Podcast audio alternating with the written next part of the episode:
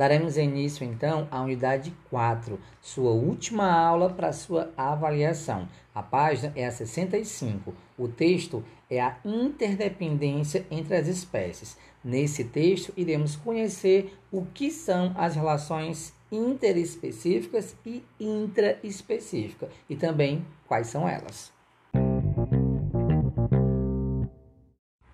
As relações ecológicas são as interações que acontecem entre os seres vivos, as quais podem ocorrer entre indivíduos de uma mesma espécie, que chamaremos de relações intraespecíficas, ou indivíduos de espécies diferentes, relações interespecíficas. Elas também podem se classificar em relações harmônicas ou relações desarmônicas.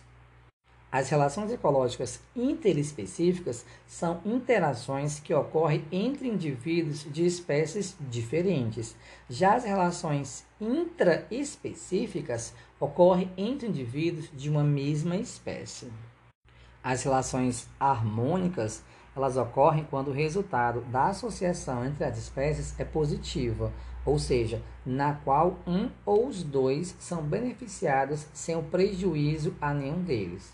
Já a relação desarmônica é quando o resultado desta relação for negativo, ou seja, se houver prejuízos para uma ou ambas as espécies envolvidas.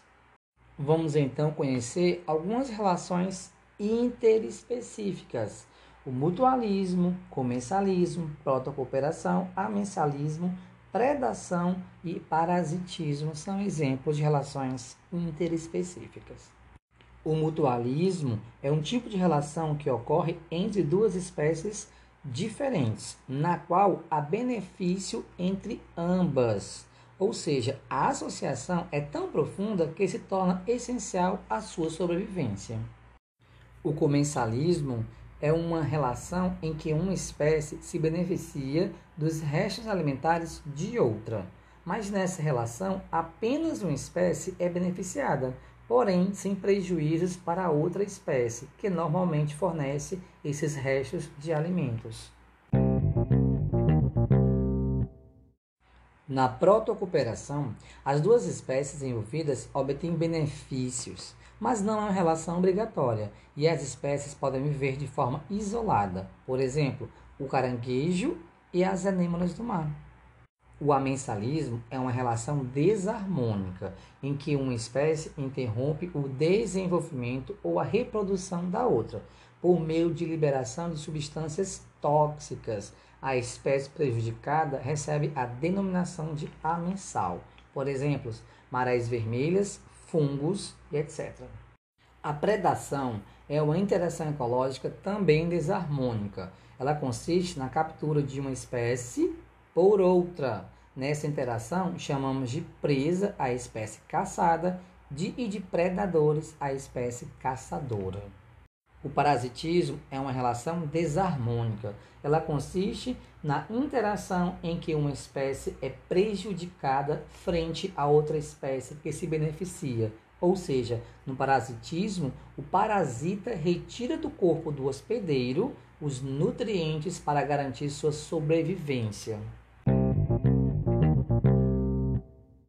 Já as relações intraespecíficas, elas ocorrem entre organismos de uma mesma espécie e são de três formas: a competição, as colônias e a sociedade.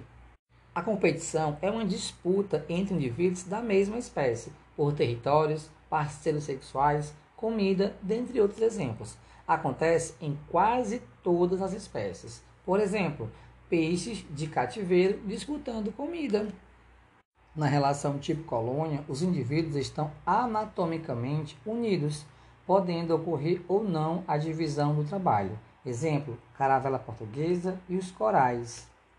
Na relação tipo-sociedade, indivíduos da mesma espécie cooperam entre si e estabelecem a divisão de trabalho.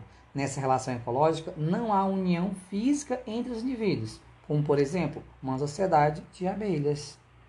Na página 70, iremos então discutir o texto 2, a dinâmica das populações. Como se dá a dinâmica das populações e quais os elementos mais marcantes de uma população? Nós sabemos que a vida acontece mediante uma dinâmica constante, gerada a partir das interações realizadas entre os fatores bióticos e abióticos, causando modificações nas características das populações. Os elementos que mais se destacam dentre uma população são a dispersão, a densidade, a taxa de natalidade e mortalidade. A dispensão, ela refere-se à forma de distribuição dos indivíduos de uma espécie no espaço que ocupam. Já a densidade diz respeito à relação existente entre o número de indivíduos e o espaço que ocupam. A taxa de natalidade caracteriza o número de indivíduos acrescentados a uma população em uma determinada unidade de tempo por meio da reprodução.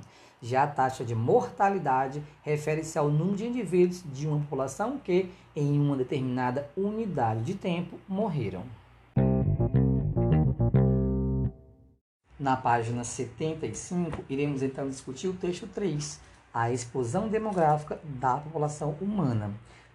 O que sabemos sobre a explosão demográfica? Explosão demográfica é o crescimento elevado e acelerado da população de uma determinada localidade ou do mundo todo. Pode ser provocada por diferentes motivações. Também designa o crescimento elevado da população de um determinado local ou do mundo. Esse crescimento pode ser provocado por diversos motivos, variando de acordo com o período e o contexto histórico. Uma das principais causas da explosão demográfica foram os avanços tecnológicos proporcionados pela Revolução Industrial. Após o início desse período, observou-se um acentuado processo de migração do campo para as zonas urbanas.